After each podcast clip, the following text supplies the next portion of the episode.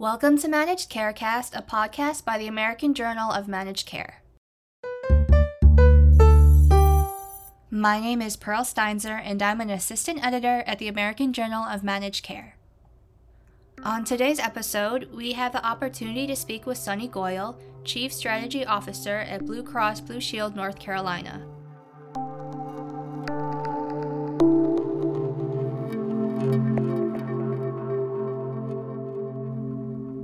Sonny, first and foremost, welcome to the podcast. Can you please introduce yourself and tell us a little bit about the work that you do? Great to meet you. Thanks for having me here. Sonny Goyal. I am the Chief Strategy Officer and Head of Diversified Businesses for Blue Cross Blue Shield North Carolina. Effectively, it means I run all of the enterprise strategy for the organization, but I also think about how do we evolve who we are to better serve our members and our communities across this great state of North Carolina. It's a pleasure to be here. There are many payers and many Blues plans. How is Blue Cross Blue Shield North Carolina unique? Uh, we are a fully taxed not for profit that has served North Carolina for 90 years. We also serve all 100 counties inside of our state. Uh, and being a nonprofit, it, it allows us to focus on our purpose of making healthcare better for all, not just focusing on shareholders. Uh, and our teams and our folks here, we are very, very mission driven. Uh, and that mission is to improve the health and well being of our customers and our communities meaning that we can do more than just pay for insurance claims. We're here to truly help them on their health journey. Uh, so, what's different about us? Um, great question. Uh, first, I would say is our values. You know, we've been here for 90 years uh, in this great state, and and we are proud to be here for 90 years. Uh, and I think we've made a tremendous amount of impact over that time frame. Uh, I think second is um, our funded and strategic focus on community impact across North Carolina through our non-for-profit status is really critical. Uh, and then third is is our approach to addressing many of the, the healthcare ecosystem contributing factors. You know, for example, drivers of health, um, thinking about partnerships with our community organizations and health systems, uh, and really focusing on value-based care.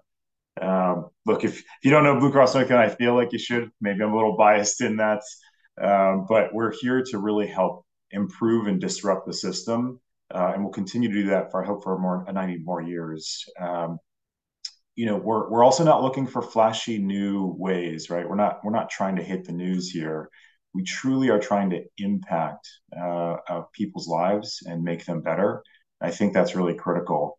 Um, let me make that real for you, just so just so this difference may come come forward a bit more. Um, we do a lot of research studies to to understand the needs of our communities and what what we should expect. Uh, and in March, uh, we we published in the um, New England Journal of Medicine uh, Catalyst a, a, proof of concept for a six month pri- uh, uh, pilot that provided you know twice monthly deliveries for fresh fruits, vegetables, and and really weekly health coaching for, for members with type two diabetes and and, and food insecurity.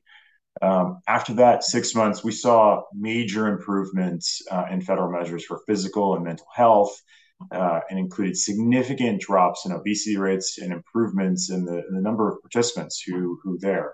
And probably most importantly for those insurers listening, um, we saw a sizable impact on the total cost of care, over over sixty dollars PMPM. Um, you know, I think the second thing I might call out, just again make this real, is we've been taking you know huge strides and steps um, to move away from traditional fee for service by building a truly collaborative system without that adversarial relationship between payers and providers. Um, we call that Blue Premier here. That is our value based care model. Uh, and in partnership with those um, health systems, we have generated over $700 million in savings for our members since its inception in 2019. Uh, we've also seen our ACO providers delivering lower and lower PMPM costs higher quality metrics in immunizations, cancer screenings, A1C, and, and on and on. Um, so I think that's really what helps to make that more real of what our differences are versus many others. And what are Blue Cross North Carolina's top priorities? You know, look, our, our three three key, key priorities here: uh, affordability, access to high quality care, and better experience for our members. Um, so let me break these down. Um, affordability, you know, we've been trying to drive down uh, the cost uh, of care for our members uh, for a long time, as I know many many payers have. And our under 65 business um, is a great example of that. We have continually reduced um, the rates that that folks have to pay and reduce those premiums uh, over over a number of years now. And in fact, if you look at our our rates coming out in 2024, they're lower than they were in 2018, which is pretty impressive when you think about the inflationary environment that we're in today. Um, access to high quality care, you know, we we view this as supporting primary care, uh, that front door of healthcare, if you will, and, and a lot of the preventative services. Um, you know, it's really central to our priorities to make sure that that folks have access to good, high quality uh, uh, primary care. You know, I think there's um, there's a statistic in North Carolina that nearly one third of North Carolinians haven't actually visited a primary care physician in the past six years. Uh, and really only 8% of Americans are getting all of the recommended preventative services that they should be getting, which is really quite astounding. And so we have a lot of work to do to make sure that we continue to ensure there is access to high quality care and that people are going to it. Uh, and then the third is um, better experience, as I mentioned. Um, you know, uh, imagine a system, a healthcare system that was easier to navigate, much more holistic and seamless for our patients and for our members. Uh, whether it's using things like telehealth options, where we learned so much through the, the height of COVID uh, on how important telehealth is to the system, uh, to something is much more implicit, just making sure that when you are sick or your loved one has an illness, that you shouldn't be focused on paperwork or, or interpreting claims codes, right? You should be focused on how do I ensure that that individual gets healthier, uh, and how do we make sure that they live their best life. So those are our three priorities here. They've been consistent for quite a long time here, and it's really what drives uh, this amazing company forward uh, to truly improve the health for all. As Chief Strategy Officer, how is your work tied to patient care?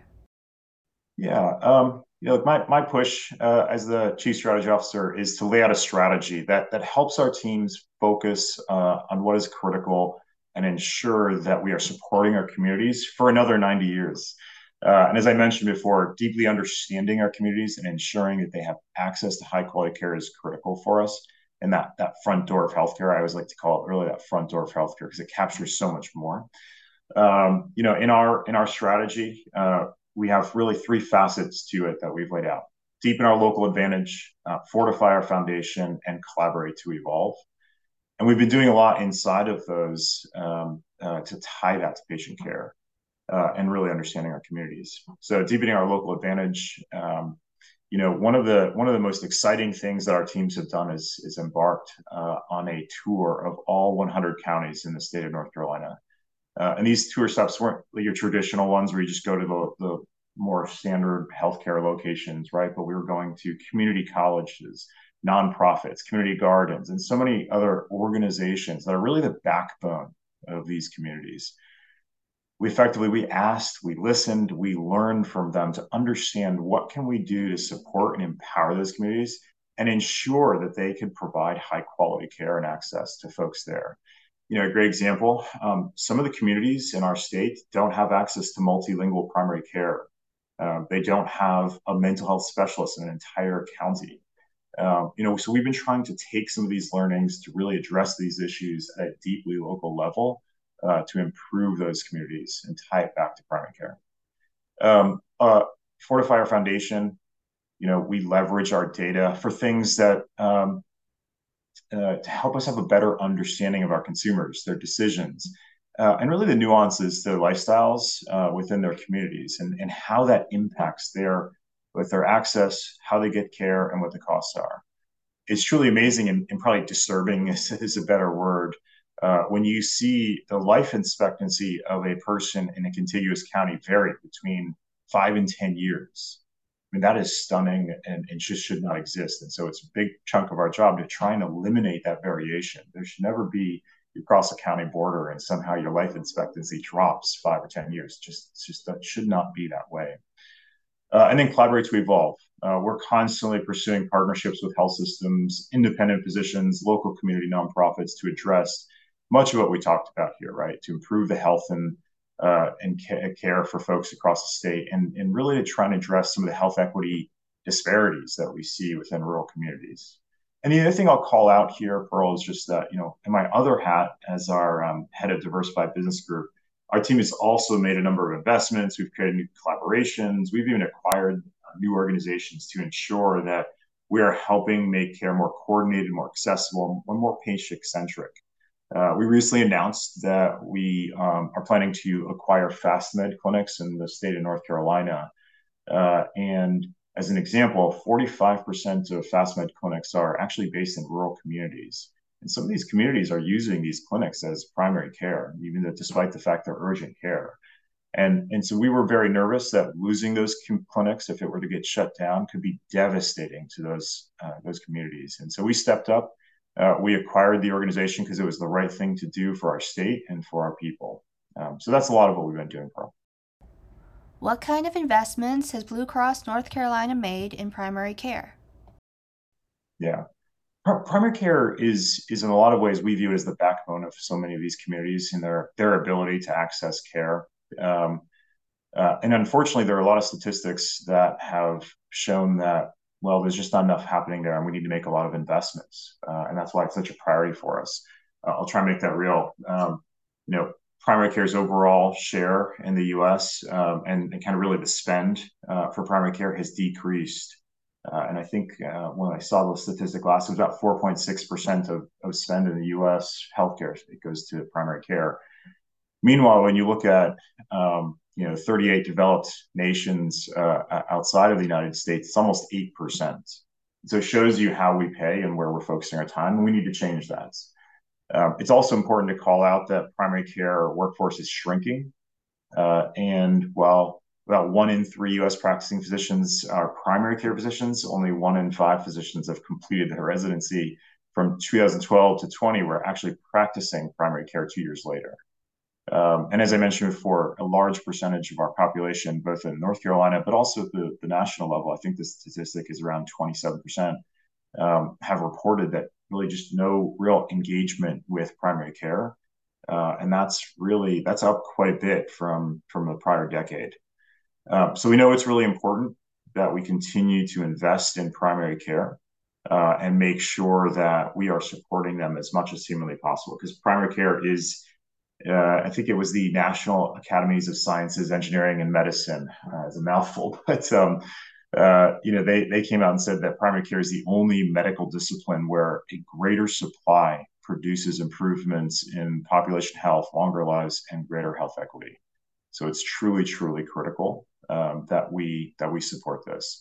Um, we've made a number of investments in primary care uh, over the past uh, several years. Uh, a couple I can maybe call out for you. First, um, particularly the height of COVID, we launched a program called uh, Accelerate to Value. And that was a program designed to help support independent primary care um, not not thrive, but even just survive the pandemic. Because if you remember the beginning parts of the pandemic, we didn't know what was going to happen people weren't leaving their houses appropriately, but they were also weren't getting care that they needed, which means those who primary care physicians who were on a fee for service basis, basically your entire revenue stream disappeared. Um, so we stepped up, created this program, and, and actually helped those primary care folks, uh, um, physicians, stabilize their practices by guaranteeing them the rates they had from years prior. Uh, and it really helps support them. Uh, second, we've been expanding telehealth coverage. Again, as I mentioned, learned so much during COVID, but we've been supporting and covering telehealth for more than 20 years. Um, but we learned a lot and we continue to invest in telehealth coverage because it just provides more flexibility and convenience for healthcare providers. Uh, we have launched companies like Allo, uh, where it, they, they have really focused in on supporting physicians across our state um, and, and really trying to manage the care in a complex and fragmented system.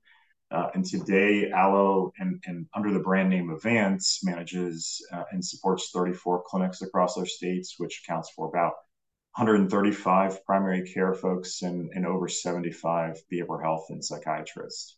Um, so, a significant amount of investments we've made in the state. And how has Blue Cross North Carolina invested in the primary care workforce? Um, it, it used to be that about 50% of primary care in the state was independent. Uh, now, most of that was in the rural parts of our communities. As you can imagine, it was significantly lower in the urban parts of our states. Um, but between 2010 and 18, the, the number of practices, independent practices in the state decreased by 22%. it's about 2,000 independent practices either closed their doors, were acquired by health system, private equity, um, or or some other corporate entity out there. Uh, and and the healthcare short, uh, shortage is is not unique to North Carolina. Uh, at Blue Cross North Carolina, we we consider the shortage to be part of the overall healthcare system for the country, and one that we can impact, but we know also will take time. So we've invested in things like education, uh, really to build a healthcare workforce pipeline, both in the near term and in the long term. Uh, we launched things, um, uh, a lot of programs and scholarship programs, as an example, for nursing students in our state HBCUs uh, to encourage graduates to practice in North Carolina and to improve upon the diversity uh, among healthcare providers as I mentioned before, we don't have a lot of multilingual providers in some counties. We need to be uh, improving upon diversity to support uh, care in those, those communities. Uh, we invested in UNC Chapel Hill's physician assistant program to retrain people with military medical experience for civilian healthcare.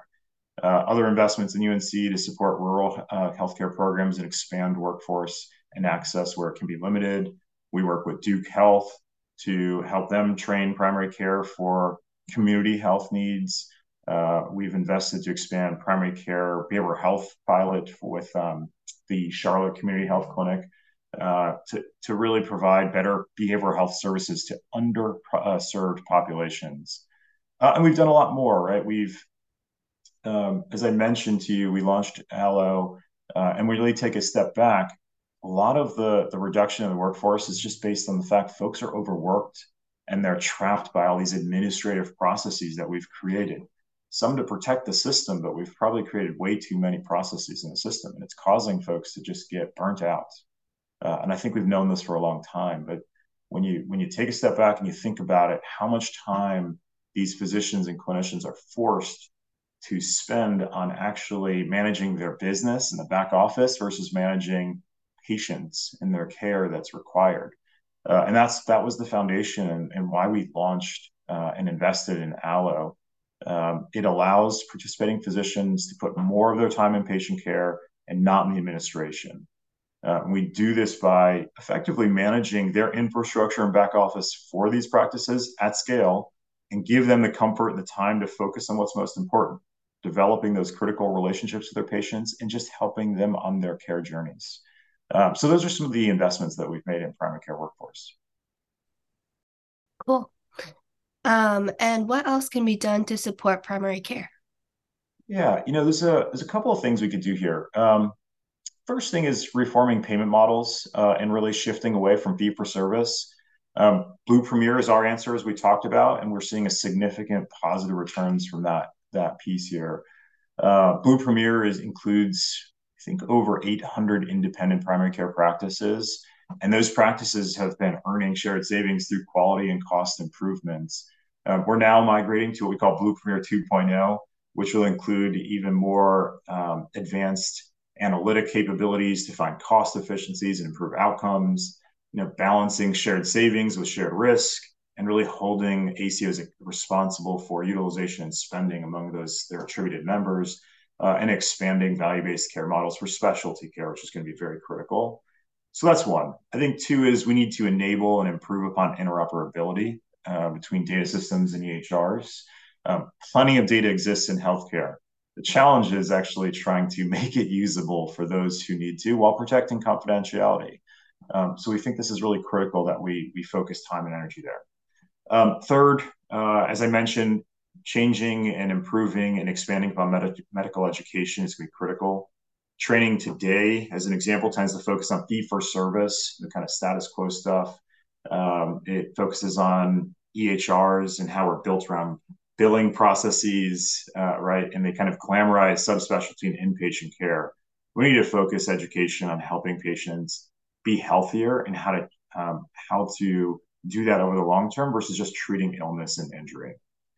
Um, fourth, would love to encourage and educate on behavioral changes to patients and to focus on really preventative and wellness care uh, to understand what we can do there and how can we really push on this because as i mentioned not enough folks are getting uh, and accessing preventative services as much as they should. Uh, and then finally um, we need to allow all clinical providers to practice at the top of their licenses right, to further support primary care physicians and, in, and, and increase the overall access for our folks. Uh, and we need to be able to allow, whether it's nurse practitioners or others, to be able to practice the top to support primary care and to support our communities. I think this is really critical.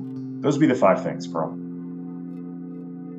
To learn more on this topic, please visit ajmc.com or see the show notes.